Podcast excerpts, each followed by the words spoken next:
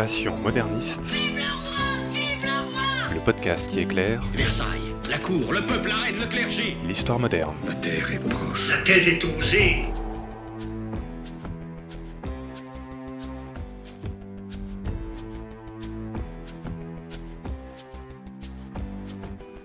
Bonjour à toutes et à tous et bienvenue dans ce nouvel épisode de Passion moderniste. Je m'appelle Fanny Cohen-Moreau et dans ce podcast, je vous propose de rencontrer de jeunes chercheurs et chercheuses en master ou en thèse qui étudient l'histoire moderne.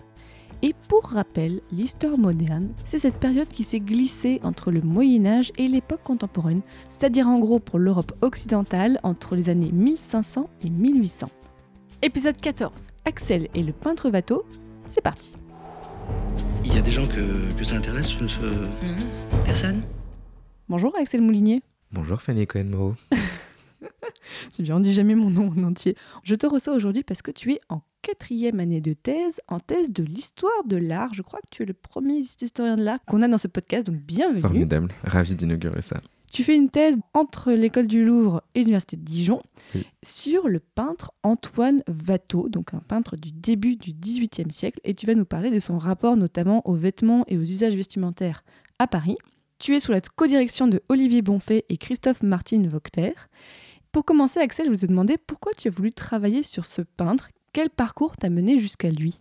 C'est une question très intéressante et c'est une, une situation qui commence par un désamour, un très Oh. grand désamour. J'étais en troisième année, en amphi, en cours de 18e, et je me rappelle que le tableau le plus connu de Watteau a été projeté.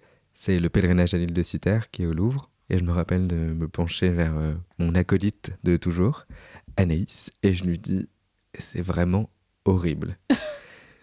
c'est extrêmement mièvre, ça ne m'intéresse pas du tout. La suite de l'histoire est surprenante puisque finalement j'ai fini par faire un M2 et une thèse sur euh, Watteau. Mais, pourquoi finalement, en fait, euh, qu'est-ce qu'est-ce qui a changé en quelques années?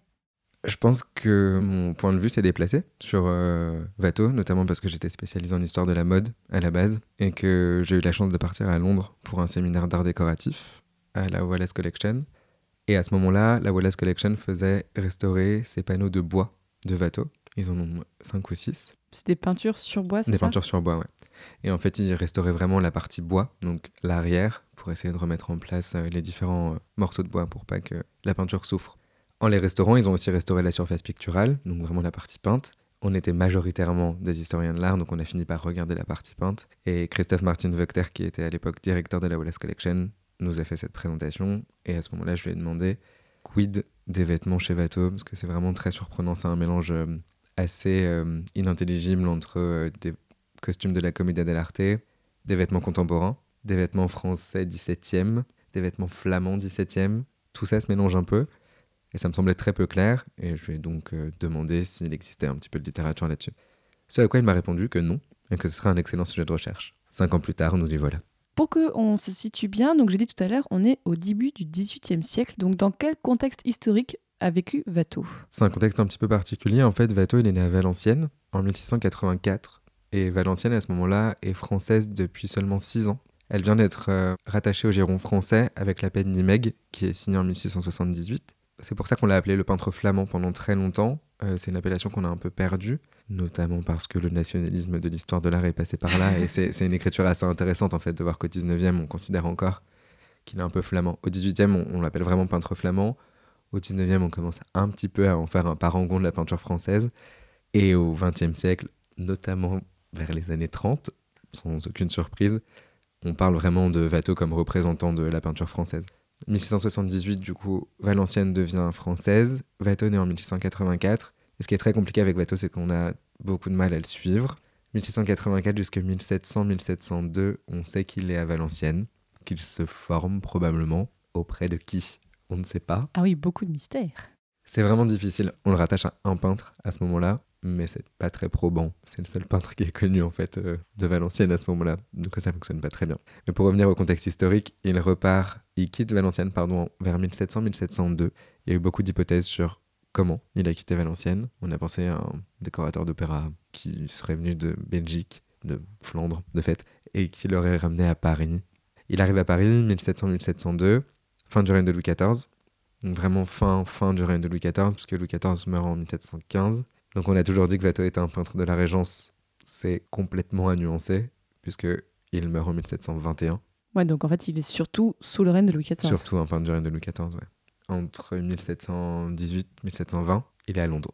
Finalement, cette acception euh, Watteau, peintre de la Régence, fonctionne relativement dans les analyses qu'on a pu faire de ses peintures, et euh, notamment euh, surtout l'aspect libertin, euh, puisque c'est toujours ce qu'on a accolé à la Régence, euh, ce- le début du libertinage au XVIIIe, qui est un point de vue sur la période que j'essaie de pas trop entretenir, parce que c'est quand même une tradition historiographique assez ancienne. Donc son contexte historique finalement est à mi-chemin entre la monarchie pure et la Régence qui instaure une certaine détente finalement dans les mœurs et dans la vie quotidienne. Et ça se ressent probablement dans sa peinture aussi. Après, j'essaie d'éviter de trop plaquer ces, ces grandes lignes sur, euh, sur sa manière de peindre. Pourquoi on sait aussi peu de choses sur Watteau? Un vide d'archives. Ah ouais Vraiment, c'est un vide d'archives parce qu'en fait, quand on regarde les autres peintres, quand on regarde ses contemporains, c'est extrêmes contemporains, on n'a aucun problème à savoir euh, quand est-ce qu'ils sont nés, quand est-ce qu'ils sont morts, comment ils s'appellent. Watteau, on est sûr de son prénom, sûr et certain de son prénom depuis 2006. Tu- Mais comment ça se fait? Comment on pouvait pas ne savoir son prénom alors qu'il a signé plein, plein, plein de tableaux? Il a rien signé, le Ah brave homme. Il a jamais signé. Aucun Oh. tableau, a priori aucun dessin. On a des doutes sur certaines graphies dans les dessins, mais a priori non. Il y a eu des fausses lettres qui ont été créées euh, pour faire croire qu'on avait retrouvé l'écriture de Watteau au 19e. Mais non, pas d'infos, vraie vie d'archivistique. euh, il était très discret aussi par ailleurs, ça on y reviendra probablement pour sa carrière, mais il a jamais eu de maison par exemple, il n'a jamais eu d'atelier. Il n'a jamais signé en propre un bail de ce qu'on sait pour l'instant, de ce que les archives nous permettent de conclure. Pourquoi on sait son prénom que depuis 2006 alors? 2006, un, un historien de l'art euh, a retrouvé. Alors, je connais pas la genèse de la découverte, je sais pas s'il a cherché activement. En gros, Watteau meurt en 1721 et il a un petit peu de bien Donc forcément, il y a héritage euh, d'une façon ou d'une autre et il a retrouvé sa mère. Ouais. Ah Il a retrouvé le procès verbal, du coup, qui donne procuration aux frères de Watteau pour venir récupérer les biens à Paris, parce que sa mère peut pas se déplacer. Et dans ce billet, il est mentionné Antoine Watteau. Et il y a la date de son Mhm. baptême. A priori, il y a très peu de chances pour qu'ils aient erroné son prénom. Et le Jean-Antoine, qu'on retrouve très souvent, vient du 19e, probablement. C'est très étonnant parce que dans les sources anciennes, il est mentionné Antoine. En- même en italien, il est appelé Antonio Watteau. Donc il y a quand même une espèce de plaquage de, de noms composés 18e, alors que. C'est fou qu'on puisse encore là, au 21e siècle, découvrir des choses sur des peintres ou sur des personnalités comme ça de l'époque moderne. Est-ce que c'est juste parce qu'on n'avait pas cherché ou il y a eu une sorte de chance de archivistique? Ce cas précis, je pense que c'est vraiment une chance. parce que c'est arrivé, en fait, 2006, ça correspond à rien. euh, par ailleurs, en termes de, de, de grandes campagnes de recherche ou de grands projets sur Watteau. Je pense que c'était une découverte un peu fortuite. Il y a eu de très grandes campagnes de recherche. En 1984, il y a eu l'expo euh, Watteau au Grand Palais, rétrospective, tricentenaire de la naissance, formidable. Les commissaires ont fait. Tu euh, n'y étais pas? Je n'y étais pas. je n'y étais pas. J'aurais bien aimé, mais non. Enfin, quoique je serais très vieux, je sais pas si je. Les commissaires d'expo ont mandaté plusieurs historiens de l'art pour aller aux archives nationales à Paris et aux archives de Valenciennes pour vérifier un peu, essayer de retrouver des sources un peu nouvelles sur euh, l'étude de Watteau. Et euh, globalement, c'était un chou blanc. Ah oui. Ouais, vraiment. Il y a très peu, très très peu de découvertes archivistiques qui ont été faites à cette occasion. Depuis, les fonds ont été reclassés aussi, j'imagine. Enfin, on sait que les fonds d'archives sont assez souvent reclassés, retriés. Ça a peut-être aidé à la faveur d'un tri, d'un rangement à cette redécouverte. Mais c'est vrai que c'est très surprenant et j'avoue que ça laisse un petit peu d'espoir sur euh, l'idée de redécouvrir la redécouverte un peu fortuite. Mais euh, oui, c'est très surprenant. Il y a des peintres qui sont documentés de A à Z où on a des journaux, où on sait qu'en telle année ils sont à tel endroit, qu'ils Ou rencontrent des telle bons de personne. commande aussi, j'imagine. Les commandes, ouais. Euh, les commandes, Vato, c'est. On va en parler. Bon, malgré tout ça, est-ce qu'on sait quand même pourquoi ou comment Antoine Watteau est devenu peintre? Une fois de plus, c'est le néant. En fait, euh, ça sort presque un petit peu de nulle part, cette euh, vocation. Son père est couvreur. Rien à voir, et c'est vraiment compliqué parce qu'en fait, les sources anciennes, c'est déjà une écriture historiographique. Une biographie de Watteau au XVIIIe siècle, évidemment, on fait la biographie de Watteau parce qu'il est peintre. Donc, on va créer un mythe historiographique autour du fait que Watteau à Valenciennes soit peignait déjà, soit était vraiment virtuose dans le dessin, ce qui va se confirmer. hein, toute sa vie, il est vraiment très reconnu pour le dessin, c'est la pratique qui l'intéresse le plus lui-même. Pour autant, on n'a aucune idée, aucun contexte préexistant qui le destinait à la peinture. Ça sort un peu de nulle part, un peu de nulle part, et en même temps, euh, c'est pas le seul. hein, Il y a des peintres qui deviennent peintres alors que leur famille n'est pas du tout liée aux, sphères de l'art. Mais au début du XVIIIe siècle dans un système aussi institutionnel que celui de la peinture, puisque la peinture au XVIIIe siècle est régie soit par les académies de Saint-Luc, qui sont des académies un peu plus euh, libérales, on va dire, non officielles plutôt, non royales, qui s'opposent à l'Académie royale de peinture et de sculpture. Hors de ces deux sphères, on n'a pas le droit de peindre. Pas le droit carrément? Pas le droit. Ouais, ouais. Ah ouais. Un des élèves de Watteau, euh, Pater, son seul élève, à vrai dire, le seul élève attesté par un contrat d'apprentissage, écope d'un procès à Valenciennes, justement, parce qu'il retourne à Valenciennes à un moment.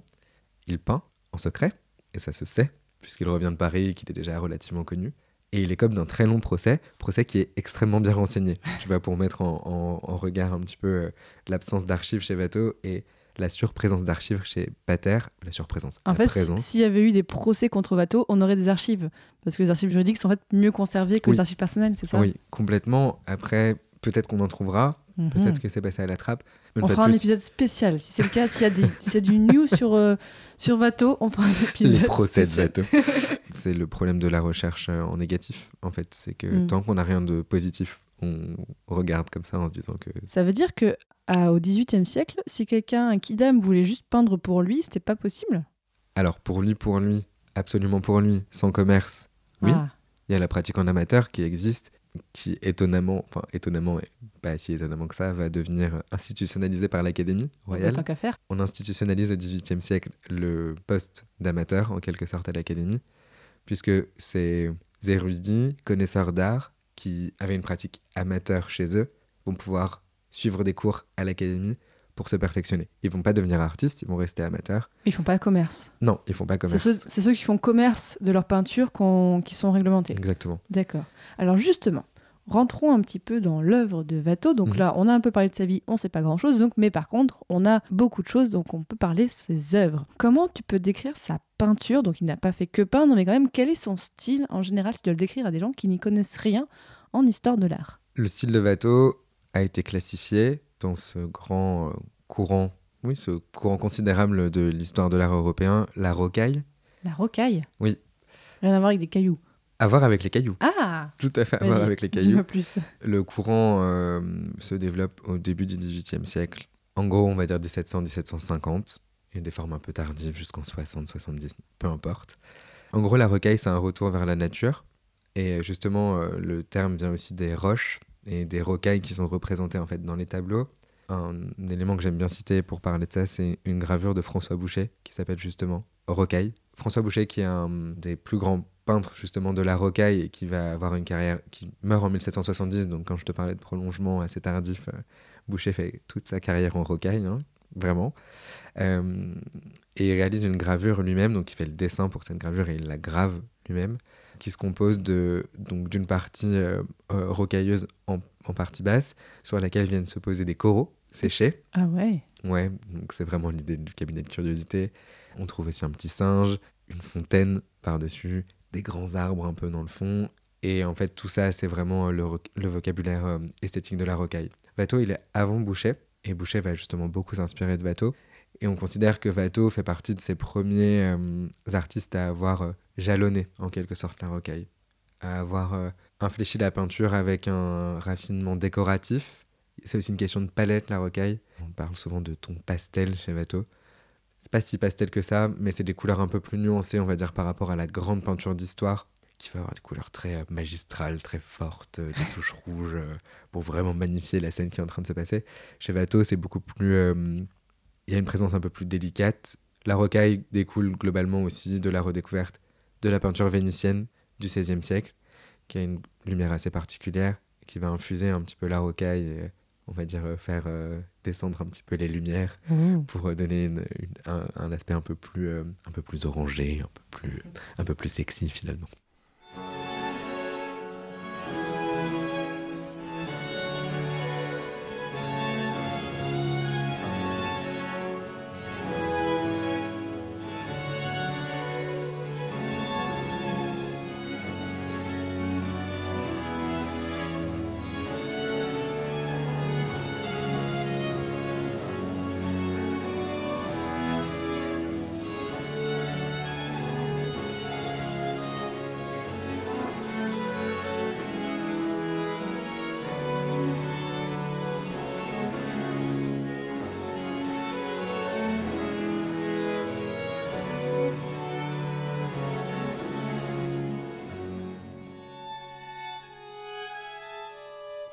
On n'a pas que des cailloux quand même euh, chez, chez Non, non, Watteau. loin de là. loin de là.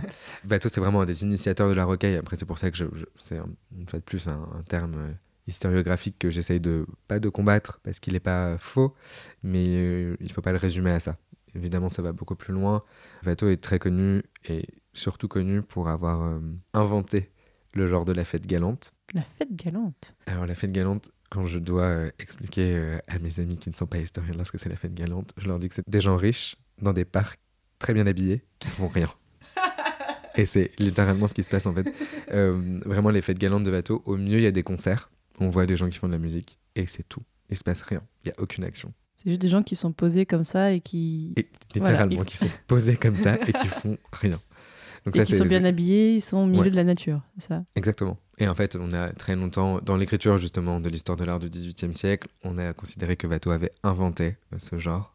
Pas du tout. Hein, c'est très ancien. Quand tu me dis fête galante, ça me fait penser aussi aux fêtes qu'on pouvait avoir sous le règne de Louis XIV. Est-ce que c'est un lien, j'imagine? Ouais, ouais, c'est tout à fait lié. En fait, le terme préexiste largement à Watteau, puisqu'il est, il est cité dès la fin du XVIIe siècle. Il est repris en fait au moment où Watteau entre à l'académie. Un système double pour entrer à l'académie. On fait un morceau d'agrément, qui est un premier tableau.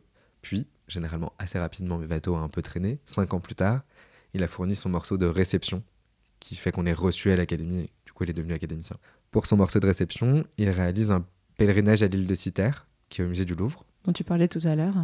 qui est le tableau emblématique, euh, généralement, qu'on présente toujours quand on parle de Watteau. D'ailleurs, je- j'en profite juste pour dire que pour les auditeurs qui écoutent ce, ce podcast, on mettra sur le site euh, de, de l'épisode, on mettra une sélection de tableaux de Watteau. Donc si vous, pendant que vous écoutez l'épisode, vous voulez savoir à quoi ressemblent les tableaux de Watteau, les regarder pendant qu'on discute, allez voir, ou dans la description de l'épisode, on mettra un petit peu euh, des, des photos de, de ces tableaux. Watteau fournit donc en 1717 le pèlerinage à l'île de Citerre, qui est conservé au Louvre, qui est son morceau de réception. Citerre est le prototype de la fête galante. Il en avait réalisé évidemment avant et on en connaissait d'autres. Mais en fait, c'est à partir de ce moment-là que l'Académie, qui est donc cette institution euh, toute puissante, va introniser Watteau comme peintre de fête galante. Et là, je fais des guillemets avec mes doigts. c'est ce qui est écrit sur euh, le brevet de réception. Alors, il y a un débat sempiternel et qui, à mon sens, est anecdotique, mais il a passionné les critiques sur le fait qu'on a seulement une copie du brevet en question à l'école des beaux-arts, aux archives de l'école des beaux-arts, et que sur cette copie, la mention peintre de talent général, qui était normalement la plus haute distinction pour entrer à l'académie, a été rayée et a été remplacée par peintre de fête galante. Mhm. Est-ce que c'est une copie fidèle du brevet Est-ce que ça a été rajouté plus tard, mais pas très longtemps après On ne sait pas. Et j'avoue que je n'ambitionne pas de répondre à cette question, car je trouve ça extrêmement anecdotique et pas si fondamental, même si ça veut dire que potentiellement l'Académie reconnaît Watteau à un grade différent que les autres euh, artistes. Pas nécessairement meilleur, hein, puisque peindre des fêtes galantes, c'est moins bien que être peintre de talent général. Les peintres de talent général peignaient la grande histoire, la Bible, l'Iliade, l'Odyssée, l'histoire classique, tout ça. Alors que Watteau peint juste des gens bien habillés. Donc au final, c'était pas forcément très amélioratif comme manière de libeller son entrée à l'académie. Pour autant, euh, ça n'est pas vraiment mon sujet. Quels sont les autres tableaux les plus connus de Watteau Je pense que les tableaux les plus connus, c'est les fêtes galantes, vraiment, euh, toutes les fêtes galantes qu'il a pu faire, parce qu'en fait, il y en a énormément. Et il a aussi varié énormément sur le thème. On a plusieurs versions très identiques des mêmes tableaux. Ça, c'est très intéressant aussi pour un aspect plutôt marchand de sa carrière, voire même un aspect euh, du point de vue des collectionneurs, qui voyaient chez certains collectionneurs euh, les- une œuvre et voulaient exactement la même. On lui attribue combien de tableaux en tout? En tout, avec les variations, euh, on va dire plus ou moins euh, 10% de variations euh, du corpus qui arrivent euh, tous les 10 ans, 200. On conserve pas les 200, on en conserve un certain nombre. C'est-à-dire on les conserve pas? Alors, grande histoire de Watteau. Watteau est vraiment extrêmement en vogue au début du XVIIIe siècle. C'est le gars à la mode quoi. Mais vraiment, vraiment, c'est euh, la Lady Gaga de la peinture. Enfin, il a vraiment fait, euh, il a créé une composition euh, vraiment euh, incroyable et qui trouve énormément d'acheteurs en fait et de collectionneurs. Et un de ces collectionneurs justement va devenir un de ses amis, c'est Jean de Julienne.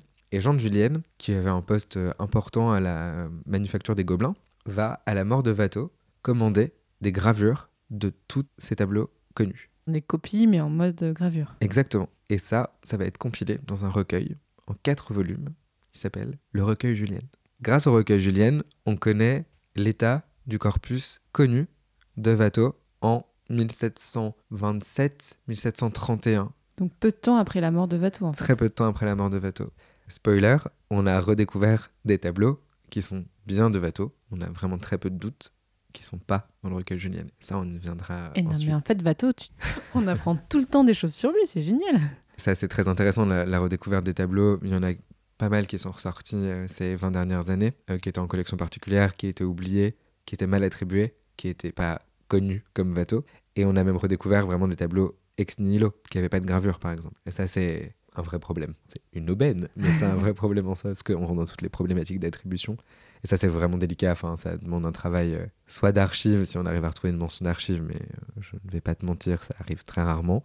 Soit ce qu'on appelle le connoisseurship, la science de l'œil de l'historien de l'art, qui connaît son artiste, qui connaît sa manière. Bah, justement, je te demandais, euh, tu disais tout à l'heure que Vato ne signe pas ses tableaux. Ouais. Mais du coup, comment on fait pour être quasiment sûr qu'on est face à un tableau de Vato Si les auditeurs veulent jouer un petit peu aux historiens de l'art, qu'est-ce qu'ils doivent reconnaître dans le tableau pour être sûr que ce soit de Vato Face euh, simplement à un tableau, évidemment, euh, il y a une question de style hein, qui intervient. On, on sent plus ou moins que c'est Watteau ou pas. C'est quand même assez reconnaissable. Pour autant, il y a de très bons pasticheurs, très très très bons copistes. Et euh, le moyen le plus simple et le plus sûr, c'est de retrouver les dessins. Donc les travaux d'esquisse avant de faire un tableau, c'est ça? C'est ça. Watteau avait une technique très particulière pour la composition. Il avait rassemblé, de ce qu'on sait, pour le coup là on a une archive, 6000 dessins qu'il a divisés entre quatre légataires à sa mort. Donc on avait quatre corpus de 1500 dessins, sachant que ça ne veut rien dire. Enfin ça veut rien dire dans le sens où une feuille au XVIIIe siècle, c'est comme une feuille maintenant. Euh, C'est-à-dire que si euh, tu me donnes un post-it, c'est une feuille. Si tu me donnes un format raisin, c'est une feuille. Donc en fait on n'a aucune idée de ce qu'il a légué. On ne sait pas si les dessins étaient déjà découpés. On ne sait pas si les dessins étaient en carnet. On ne sait pas si les dessins étaient sur des feuilles en folio. Parce qu'on n'a plus ces 6000. Aujourd'hui, on a environ 800 dessins de Watteau. Mais ils sont passés où tous les autres alors? On sait pas? Alors, pas mystère, je déteste ce terme. En fait, euh, les, les feuilles, a priori, étaient des grandes feuilles qu'il redécoupait en quatre et qui montait en carnet. Je fais encore des guillemets avec mes doigts. On n'a jamais eu aucune preuve du fait qu'il avait monté les carnets lui-même. Les feuilles ont été découpées au XVIIIe siècle, au XIXe siècle, vendues et écoulées, en fait, puisque finalement, euh, si tu as une feuille qui fait euh, 50 par 40 cm avec 12 figures dessus et qu'elles sont toutes isolables et découpables, tu fais 12 dessins et tu vends 12 fois plus cher. Donc en fait, tu es en train de me dire que la plupart du coup de ces dessins sont en fait perdus dans des archives personnelles de personnes. Donc si ça se trouve, les gens ont, ont un dessin de Watteau chez eux, ils ne le savent pas? Il y en a encore qui ressortent, oui. Oui, il y en a Ah. encore qui ressortent. Et, et très peu. Alors ça, pour le coup, il y a eu un énorme travail de catalogue euh, raisonné qui a été fait en 1996. Et depuis, il y a eu quelques redécouvertes, mais elles sont mineures, vraiment. Il n'y a pas eu... euh, on n'a pas redécouvert un corpus de 200 dessins euh, cachés dans un grenier. On ne sait jamais, ça peut arriver. Mais euh, ça, c'est vraiment la partie complexe euh, de, l'œuvre de Watteau. Pour autant, pour en revenir à l'idée de comment identifier Watteau, il y a quelques éléments, j'allais dire qui ne trompent pas, mais après, c'est toujours pareil. Si c'est un très bon copiste, ça peut tromper. Il a une manière très particulière de réaliser les tissus. C'est généralement des tissus qui, hum, plus que brillants, c'est des tissus scintillants. Il y a vraiment une, hum, une lumière qui sort en fait du tissu. Il a une manière assez particulière de peindre les arbres également et euh, les mains. Alors ça, les mains, tous les historiens de l'art vont hurler en écoutant ce podcast. C'est la manière la plus simple, généralement, de reconnaître un artiste. Pour autant, ça marche pas toujours. Chez Watteau, il y a quelque chose de particulier dans les mains, notamment quand elles sont petites, quand c'est justement les mains des figures des fêtes galantes. Il vient souvent reposer un petit réau de rouge au niveau des phalanges euh, en dessous, avant de mettre la dernière couche de couleur peau, pour euh, redonner un peu de lumière. Ça, ça marche à la marge, on va dire. On n'est plus dans une histoire de l'art euh, d'attributionniste, on essaie d'être dans une histoire de l'art archivistique, en quelque sorte, et de retrouver vraiment des traces plus tangibles.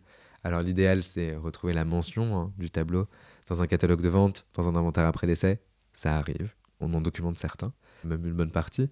Et après, ouais, vraiment retrouver le dessin, retrouver les dessins préparatoires, et si les dessins préparatoires correspondent bien, ça fonctionne. Que voyez-vous? Soyez élémentaire. En fait, j'ai l'impression que c'est un homme déguisé en Pierrot. Mais qu'est-ce qui vous fait dire ça Ce sont ses yeux qui me le disent. Et pourquoi Parce qu'il y a dans cet œil une telle, une telle humanité. Je comprends pas. Charlotte Desmar était une comédienne. Je pense que la femme à négrette est la comédienne Charlotte Desmar. Il n'y a pas d'histoire d'amour secrète. Pourquoi vous me cassez? Vous vous laissez submerger par vos émotions. Et alors, c'est pas bien? Pour un chercheur, non. Ça sert à rien. Vos émotions, exprimez-les dans votre vie. Si j'ai rien dans une semaine, j'arrêterai. On vient d'entendre un extrait du film Ce que mes yeux ont vu, donc euh, un film français qui date de 2007, notamment avec Sylvie Testu. Et donc dans ce, dans ce film, il y a quand même tout un truc sur le mystère autour de Watteau. Tu nous en as parlé un petit peu, mais que pour toi, c'est juste parce qu'il y a un vide archivistique, du coup, ça laisse une sorte de mystère, mais pas un vrai. À mon sens, non. En fait, c'est très compliqué et c'est effectivement ce que je te disais, le, creux d'archives, je pense, a créé cette notion de mystère, cette notion de, de, flou un petit peu.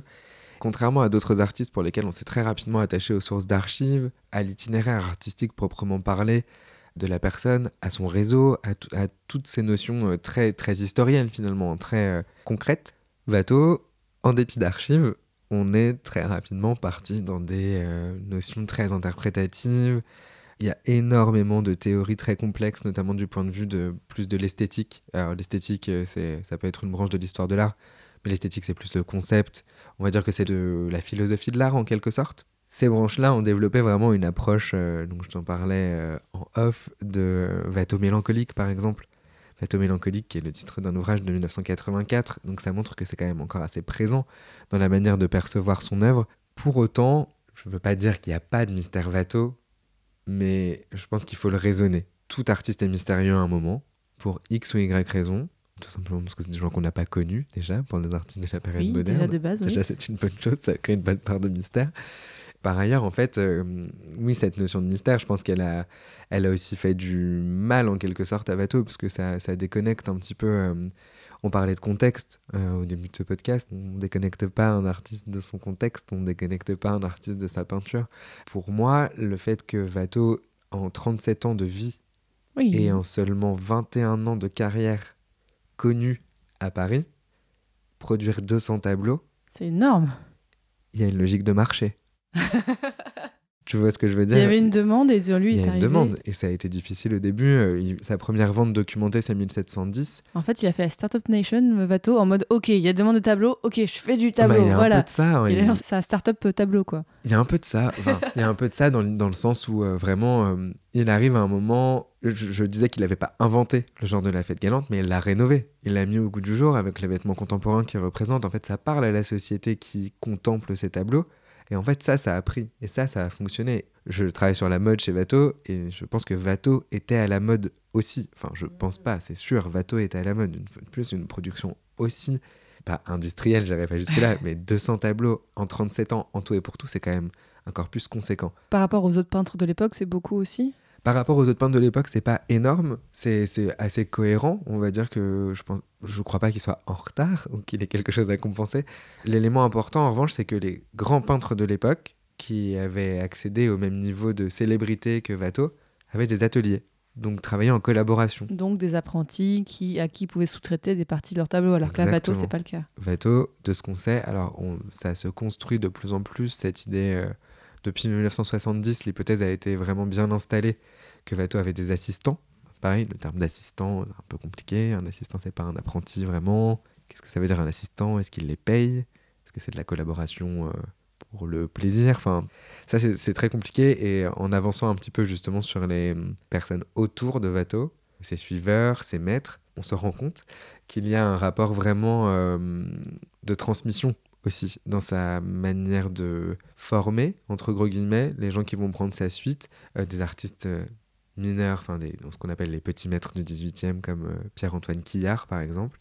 Quillard a énormément copié les dessins de jeunesse de Watteau. Pour avoir accès aux dessins de jeunesse, soit il était extrêmement proche d'un des quatre légataires qui a eu les dessins de jeunesse, ce qui semble un argument un peu compliqué à vérifier, soit tout simplement il était dans l'atelier de Watteau Hmm. et il a copié ses dessins parce qu'il l'intéressait. Mais tu m'as dit qu'il n'y avait pas d'atelier. On sait Il pas s'il y a avait, eu un atelier. il avait un atelier lui, ça c'est sûr. Il Oui. peignait dans un atelier. Enfin, je, ou il, peignait- enfin, Il forcément, il peignait quelque il part, peignait quoi. quelque part. Après, eh, c'était pas une structure d'atelier dans le sens euh, Académique, un d'atelier, petit peu. oui voilà, et d'atelier euh, de production. En gros, il était a priori plutôt seul dans son atelier et il a jamais loué un local pour en faire un atelier. Voilà. Dans l'extrait qu'on a entendu, on parle aussi du personnage d'un Pierrot. En fait, c'est un tableau qui se dénote un petit peu, j'ai l'impression, dans l'œuvre de Watteau, parce que, et même, euh, je sais pas, dans l'histoire de l'art, quelqu'un habillé en Pierrot, on n'est pas du tout habitué. En plus, il y a une forme d'émotion un peu qui se dégage un petit peu de ce tableau. Pourquoi ce tableau a marqué particulièrement? Alors ce tableau a une histoire vraiment très intéressante. On trouve beaucoup de Pierrot chez Watteau. Énormément de Pierrot, très inspiré par la Commedia dell'arte, et on en voit plein. Des petits. En fait, c'est ça. La nuance, c'est vraiment euh, des petits Pierrot. C'est-à-dire des petits. Ils sont en petits dans le tableau, à la même taille que les autres personnages, et ils n'ont pas cette euh, prééminence qu'a vraiment euh, le Pierrot du Louvre, qui est immense. hein. Qu'il fait quasiment 2 mètres de haut, je crois. Ah oui, quand même. Oui, c'est très impressionnant. Et euh, c'est un tableau qui apparaît hors de nulle part à la fin du XVIIIe siècle, qui est Qui repéré. redécouvert après la mort de Watteau. Ouais, je crois qu'il est redécouvert dans les années 1790, si je ne te dis pas de bêtises. Et à ce moment-là, c'est Dominique Vivant Denon, qui est directeur du Louvre, qui voit ce tableau et qui pense tout de suite à Watteau. Depuis, la tradition historiographique a fait que on le perçoit comme un bateau. Pierre Rosenberg, qui est l'ancien directeur du Louvre, a dit il y a quelques années qu'est-ce qui reste du corpus de Watteau si on retire le Pierrot? Et ça, c'est très intéressant parce que c'est vraiment. Ça régit la perception de l'œuvre, en fait, de son œuvre générale. Vraiment, qu'est-ce qui reste de Watteau, effectivement, si on enlève ce Pierrot? Parce qu'en fait, c'est le, le plus connu et c'est l'œuvre par laquelle on rentre dans l'œuvre de Watteau. À part le fait qu'il fait 2 mètres de haut, comment tu décrirais ce tableau donc aux auditeurs et auditrices? C'est un tableau complexe, ne serait-ce que par sa composition, parce qu'en fait, à, à première vue, c'est simplement euh, un Pierrot debout, ce qui semble assez anecdotique. Donc et en, en fait, pied, euh, euh, présenté voilà, en format. vraiment les bras ballants, comme Pierrot, un personnage un peu, un peu bouffon, pas vraiment bouffon, plutôt un personnage un peu naïf de la Commedia dell'arte, qui est repris euh, sur le théâtre de la foire euh, français, qui connaît un grand succès. Vraiment, on utilise Pierrot euh, au début du XVIIIe siècle, notamment pour tout un pan de représentation picturale. Il représente quoi, lui, dans l'imaginaire? Pierrot, c'est un petit peu euh, Harlequin et facétieux. Pierrot est plutôt, euh, j'allais dire, benet, en quelque sorte. Tu sais, il suit un peu, il est... Mais il euh, a pas aussi un côté un peu tendre dans, dans l'imaginaire? Oui, c'est mais c'est plus ce côté simplet qu'on a associé au tendre. Dans mon souvenir, dans les pièces où vraiment Pierrot apparaît, euh, notamment dans les pièces de parodie du théâtre classique grec, Pierrot a toujours... euh, il y a tout ce courant de la parodie, qui est très peu étudié d'ailleurs. Et si quelqu'un écoute et fait de la littérature 18e et veut s'intéresser à ce sujet, ça serait vraiment très bien, parce qu'il n'y a vraiment rien dessus. en gros, le théâtre de la foire, c'est un théâtre parallèle, qui est pas le théâtre officiel, et qui est visible dans la rue tout le temps par tout le monde. Et il y a des recueils de pièces de théâtre de la foire qui vont être publiés avec des illustrations. On a voulu voir le Pierrot de Watteau comme un tableau très mélancolique. C'est du plaquage de sens et c'est de la lecture euh, a posteriori. Ouais, contemporaine ouais, de la aujourd'hui. lecture contemporaine. Qu'est-ce que tu vois plutôt S'il n'y a pas le côté mélancolique dans ce tableau, tu y vois quoi plutôt en tant qu'historien Ouais, j'ai- de l'art? J'ai toujours mon problème de retourner vers l'archive et. euh, Bah non, on- c'est pas un problème, c'est normal, c'est c'est ce que tu fais en thèse. donc, Ouais, euh, ouais, et on essaye surtout de, de faire ça le mieux possible. J'ai relu il n'y a pas très longtemps les articles qui sont parus euh, à son propos, et il y en a un qui me semble assez convaincant par son format. Il se rapproche d'une enseigne, en fait, d'une enseigne de magasin. Donc pour toi, le tableau se rapproche d'une enseigne? Ça semble être le, le plus pertinent à mon sens. En fait, un, taille- un tableau de cette taille dans le corpus de Watteau, qui soit pas commandé par le régent, qui soit pas commandé par un grand commanditaire, et qui se retrouve quand même à exister et à être conservé, ça me semble assez cohérent que ce tableau ait pu être à un moment de sa vie une enseigne de magasin. Et on pense qu'il a, fait, qu'il a pu être l'enseigne du café Procope, un peu euh, l'ancien café de Flore en quelque sorte, qui était vraiment ouais, très en vue et qui voyait se réunir euh, tous les artistes, les philosophes. Et, euh, C'est une hypothèse, on n'a pas de preuves. Je, je- je crois qu'il y a une mention dans un journal du XVIIIe siècle de l'existence d'une enseigne avec un Pierrot pour le café Procope. Après, est-ce que les planètes sont assez alignées pour considérer que c'est vraiment celle-là? Ça reste toujours difficile. Par ailleurs, ce tableau pose des problèmes en termes de matérialité. Il a été coupé. Il manque 20 cm sur la partie gauche et 15 en bas. Mais pourquoi? Pourquoi on aurait coupé le tableau pour... euh, Alors ça, euh, il y a énormément de raisons possibles. Euh, soit le faire rentrer dans le cadre. Je sais que c'est la pire raison à entendre, mais c'est possible. C'est comme si on disait ouais, on va changer le cadre de la Joconde, mais du coup, comme il est plus petit, ouais, on coupe On un peu la de la raboter. Joconde, ça passe. Il y a un peu de ça. Le 19e siècle est très libre hein, sur ces... Et comment on sait qu'il manque? Alors ça, on s'en est rendu compte par les analyses techniques. En fait, euh, on se rend compte sur les bords de toile, généralement. Si le pigment est coupé à un moment, sur le bord de la toile, Oui, c'est qu'elle a été coupée après qu'elle a été peinte. Quand tu vois que les... sur le châssis, la toile est toujours tendue. Sur le quoi? Le châssis. Le châssis, c'est ce qui est sous la toile et qui permet de la tendre, D'accord. en fait. Sur le châssis, tu as toujours le cloutage et que au-dessus du cloutage, donc les clous qui rentrent dans la toile, il reste la matière picturale arrêtée et pas coupée. Hmm, C'est bon, c'est que c'est la toile d'origine, c'est qu'elle n'a pas bougé. D'accord. Un autre élément déterminant pour le changement de taille du Pierrot, c'est que justement les traces du châssis dont je te parlais, on voit qu'elles sont décalées. Elles sont plus sur le châssis actuel. Elles ont un petit décalage de 5-10 cm, quelque chose comme ça. Et ça a mis sur la piste en fait de la découpe. Le laboratoire des musées de France a décadré, s'est rendu compte de la découpe sur la partie gauche et sur la partie basse, et on a pu dire du coup qu'il avait été effectivement coupé. Après, ça veut dire que c'était une enseigne énorme. Donc, euh, on a bon espoir de retrouver une trace dans les archives à un moment de, de la commande de cette enseigne qui est à proprement parler euh, un élément euh, remarquable dans le paysage parisien. Quel est ton tableau préféré de Watteau? Très paradoxalement, pour quelqu'un qui travaille sur les vêtements, mon tableau préféré de Watteau, c'est un nu. Ah bon? Ouais, un nu de dos. C'est le Jugement de Paris, qui est au Louvre, qui a un petit panneau de bois, vraiment petit. Ça doit faire 40 cm de haut sur 25 de large. Ah oui, vraiment tout petit petit. Ouais, vraiment tout petit. Quand j'ai commencé à travailler sur Watteau, évidemment, je suis beaucoup allé au Louvre. J'ai essayé de beaucoup les regarder, de Oui, m'imprégner. C'est vrai que c'est pratique. De, de m'imprégner le plus possible de sa manière et de comprendre en fait vraiment ce qu'il essayait de véhiculer à travers sa peinture. Et en fait, ce petit panneau de bois présente un, aspect euh, qui me touche beaucoup. Dans la figure en haut à droite, qui est une figure qui sort des nuées, qui est une figure de Vénus, qui arrive sur son char avec euh, les, les colombes, elle est en train de se retourner. Et en fait, dans son dos, elle porte une robe. Et en fait, dans le dos de sa robe, on voit les traits du pinceau, mais pas les traits de la partie avec les poils, les traits de la hampe, donc vraiment les traits du, Du de l'autre côté en fait du manche du pinceau. Il a griffé dans la matière picturale au moment où il était en train de peindre pour marquer le volume et le relief de ce tableau. Et en fait pour moi ce tableau il est un petit peu tangent, il est un petit peu entre euh, la technique du dessin de Watteau et la technique peinte. C'est vraiment un entre-deux où il a travaillé en fait sa matière picturale pas pour donner un rendu à qui que ce soit. On connaît rien sur ce tableau, et pas de plus.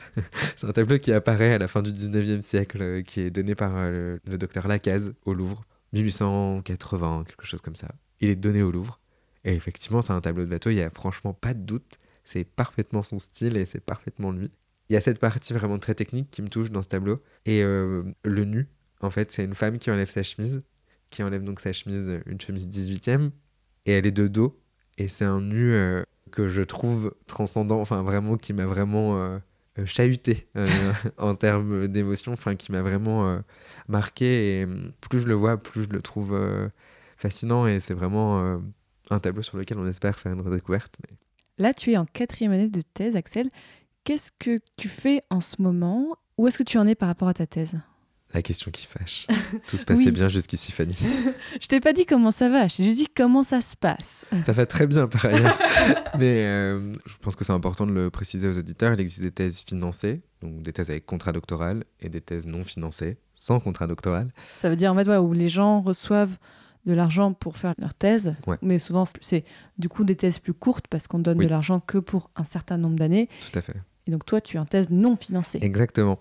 Il faut donc euh, payer son loyer. Je travaille à côté. Du coup, je donne des cours à la fac. Euh, cette année, j'ai eu la chance d'avoir une bourse de l'école du Louvre via la Fondation Antoine de Galbert qui me permet de lever un peu le pied sur euh, mes, euh, Tu mes des jobs à cours côté. de- d'histoire de l'art, j'imagine? Cours d'histoire de l'art à la fac, euh, DTD et un CM. C'était super. Enfin, c'est vraiment très épanouissant, mais ça prend beaucoup de temps. Par ailleurs, il y a des projets euh, parallèles qu'on ne peut pas trop refuser. Et euh, j'ai la chance de- de- d'écrire le prochain cahier du dessin français. c'est une revue consacré- Oui, c'est une sorte de revue. C'est publié par une galerie, tous les ans, la galerie de Bézère, à l'occasion du Salon du dessin, qui a lieu tous les ans en mars. Ils ont accepté que j'écrive pas sur Watteau, mais sur euh, tous les artistes autour de Watteau, qu'on appelle depuis les années 1930 les satellites de Watteau. Satellite de bateau, c'est joli. hein. de Watteau, c'est joli, hein. C'est dire à quel point il a éclipsé tout le monde. Mais euh, ouais, vraiment, enfin, j'ai eu la chance de pouvoir travailler sur ce projet et c'est une publication euh, dédiée à neuf artistes, peu ou mal connus, et surtout à. Moi, m- vous l'aurez compris, mon dada, c'est le dessin. et euh, ça, ça m'a occupé pas mal ces derniers mois parce que c'était euh, beaucoup de recherches complémentaires. Je savais où j'allais, mais il fallait un petit peu là, endurcir et T'étais pas que sur ta thèse là. Non, j'étais vraiment pas que sur ma thèse. Mais euh, l'avantage, c'est qu'on a des deadlines parfois et que euh, j'en ai une dans trois jours. Donc euh, ça ira mieux bientôt. D'accord, ok, mais là c'est bon, là, je, je- je- du coup, de venir faire l'épisode, ça te pénalise pas trop? Non, c'est Ok. un choix. Ok. je m'en voudrais. Aucun problème. Tout ira bien. En quatrième année de thèse, donc vu qu'elle n'est pas financée, ta thèse est un peu plus longue Oui. que les thèses euh, habituelles. Ouais. Donc là, tu penses que tu en as encore pour combien d'années environ? Dans le meilleur des cas, j'aimerais finir pour décembre le manuscrit, Donc là, décembre dans- 2020. Donc là, dans moins d'un an? Ouais, j'aimerais vraiment bien. Après, on va être plutôt réaliste. On va tabler sur deux ans. Comme ça, on est sûr. le temps d'avoir d'autres projets entre-temps, le temps de faire autre chose. C'est ça aussi qui est très compliqué, c'est de devoir gérer euh, le fait d'être visible, le fait de publier, le fait de donner des conférences, euh, le fait de créer son réseau. En fait, c'est un travail aussi à temps plein, tous les à côté de la thèse. La rédaction en soi, euh, s'il fallait juste rédiger une thèse, euh, c'est pas si... Enfin, Easy. J'irais pas jusqu'à dire easy, mais on a fait des masters, ça se fait en un an. Ouais. Tu creuses un peu, tu le fais en trois ans et tu, tu nourris une, une approche évidemment différente parce que tu as trois ans devant toi. Mais si tu que ça à faire, je pense que c'est jouable. Mais même les, les doctorants financés doivent publier, doivent faire des choses à côté, doivent se rendre visibles. C'est très beau d'avoir une thèse. hein. Si tu fais une thèse, que personne ne la lit et personne ne sait de quoi tu parles, ça n'a aucun intérêt. Et une fois que tu auras fini ta thèse, qu'est-ce que tu veux faire? Que À des questions à qui fâchent pour finir. Non, mais parce que c'est quand même quelque chose que je sais qu'il y a des gens qui écoutent le podcast qui me disent mais les gens qui font des thèses, enfin, ça sert à quoi? Bon, Ouais. voilà, on- il y a tout le côté à quoi sert l'histoire, mais bon, on va pas y répondre maintenant parce qu'on n'a pas 4 heures devant nous. Mais toi, Axel, est-ce que tu as déjà un petit peu une idée de ce que tu vas faire une fois que tu auras fini cette thèse, à part te reposer, j'imagine déjà? Qu'est-ce que je voudrais faire après ma thèse? Il y a un élément euh, clé pour moi. J'ai bien décidé, j'ai bien défini cette partie de, de ce que je voulais faire vraiment. Je veux continuer à travailler sur le dessin français 18e parce que c'est devenu. euh, ça m'occupe tous les jours, c'est ce que je Parce préfère. qu'il faudrait encore travailler dessus, il y a encore du vide? Dans les études sur euh, le dessin? Oui, il y a un, élément euh, très important en histoire de l'art qui se perd un peu. Ça s'appelle le catalogue raisonné. Le catalogue raisonné, c'est tu prends un artiste, alors soit ses dessins, soit ses peintures, soit les deux, si tu as vraiment beaucoup de temps et une équipe de recherche. Euh, non, tu prends les deux, dessins et peintures, et tu catalogues intégralement tous ces dessins. Donc une sorte d'inventaire. Inventaire complet de dessins connus, de dessins disparus, de dessins mentionnés, de dessins gravés, de dessins copiés. Donc il faut vraiment, euh, c'est très exhaustif. Et en fait, euh, c'est, ça reste un des meilleurs moyens de connaître un artiste, de connaître une période, de connaître un réseau d'artistes. Et euh, typiquement pour Watteau, il y a, en fait, tous les artistes autour de lui n'ont pas eu de catalogue raisonné. Très peu eu des catalogues raisonnés. Je suis sur un projet euh, du catalogue raisonné de Bernard Picard, un sombre inconnu, qui était graveur pour le coup. Mais euh, qui dit graveur dit dessinateur. Je travaille avec euh, Corentin Dury, qui est conservateur au musée des Beaux-Arts d'Orléans, à ce projet. Un projet euh, beaucoup plus euh, titanesque que ce qu'on pensait. On a travaillé ensemble pour une exposition et en fait on s'est un peu concerté sur le nombre de feuilles qu'on pensait mettre dans le catalogue raisonné, qui devrait se trouver dans le catalogue raisonné. On s'est rendu compte que ça serait 500 ou 600 numéros. Ah oui, Donc le catalogue raisonné de Picard, ça va prendre encore quelques années. Mais euh, du coup, c'est tout cet aspect vraiment du travail encore un peu exhaustif. Après, la vraie question, en fait, euh, en histoire de l'art, c'est de savoir si je vais essayer d'être maître de conférence. Il y a très peu de postes en moderne. Il y a très peu de postes, point, en moderne également. Évidemment, je me ferme pas du tout la porte du marché de l'art et d'être expert en maison de vente, puisque c'est aussi un très bon moyen, en fait, quand tu reçois une collection et qu'il faut l'expertiser, de faire de belles découvertes et euh, de pouvoir euh, la remettre sur le marché, puisque finalement le marché de l'art c'est aussi euh, une très grande partie de notre travail et ça fait vivre notre, notre domaine. Pour finir, Axel, je voulais savoir donc si les auditeurs veulent en voir en vrai des œuvres de bateau, on l'a dit, ils peuvent aller au Louvre. Donc là, on les laisse euh, explorer parce que le Louvre c'est immense. Mais est-ce qu'il y a d'autres musées en France où ils peuvent se rendre? Alors évidemment le musée de Valenciennes, quelques bateaux, puisqu'ils ont motivé leur politique d'acquisition pour avoir euh, de, de beaux bateaux. Il y en a un à Grenoble, et puis il y en a à Strasbourg, il y en a un à Angers. Le plus gros corpus est au Louvre. Pour le reste, on peut en trouver dans les, les musées des beaux-arts, euh, globalement dans les, en région. Donc il y a un peu un, un jeu de piste à faire avec Vato dans toute la France. Il y a un jeu de piste à faire et euh, ça occasionne pas mal de voyages, ce qui est plutôt sympa.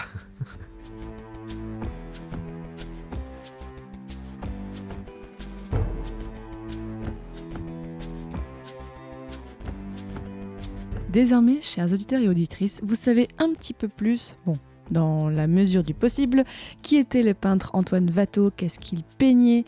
Et maintenant, vous avez, je suis sûre, très envie d'aller voir à quoi ressemble toute l'œuvre. Donc, comme je vous l'ai dit dans l'épisode, sur le site passionmédiéviste.fr slash passionmoderniste, vous trouverez des tableaux de Watteau. On vous mettra aussi une petite bibliographie, bien sûr. Merci beaucoup, Axel Moulinier, pour tout ce que tu nous as raconté. C'était vraiment passionnant. Merci à toi, Fanny. Si l'histoire moderne vous intéresse et pas seulement l'histoire de l'art, vous pouvez écouter les autres épisodes de Passion moderniste.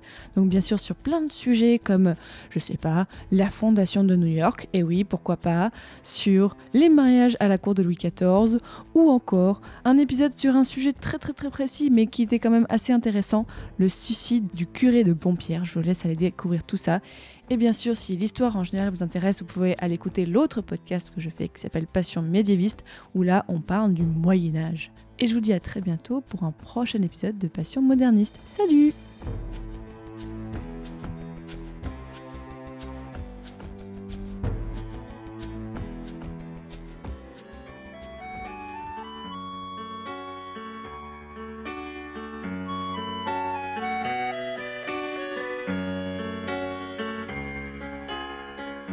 pas né dans la rue, t'es pas né dans le ruisseau, t'es pas un enfant perdu, pas un enfant de salaud. Vu que t'es né que dans ma tête et que tu vis dans ma peau, j'ai construit ta planète au fond de mon cerveau. Pierrot, mon gosse, mon frangin, mon poteau, mon copain, tu me tiens chaud. Pierrot. Le temps que je te rêve, depuis le temps que je t'invente, ne pas te voir j'en crève, mais je te sens dans mon ventre. Le jour où tu te ramènes, j'arrête de boire, promis. Au moins toute une semaine, ça sera dur, mais tant pis. Pierrot, mon gosse, mon frangin, mon poteau, mon copain, tu me tiens chaud. Pierrot. Sois fils de princesse ou que tu sois fils de rien, tu seras fils de tendresse, tu seras pas orphelin. Et je connais pas ta mère, je la cherche en vain. Je connais que la misère d'être tout seul sur le chemin. Pierrot, mon gosse, mon frangin, mon poteau, mon copain, tu me tiens chaud. Pierrot.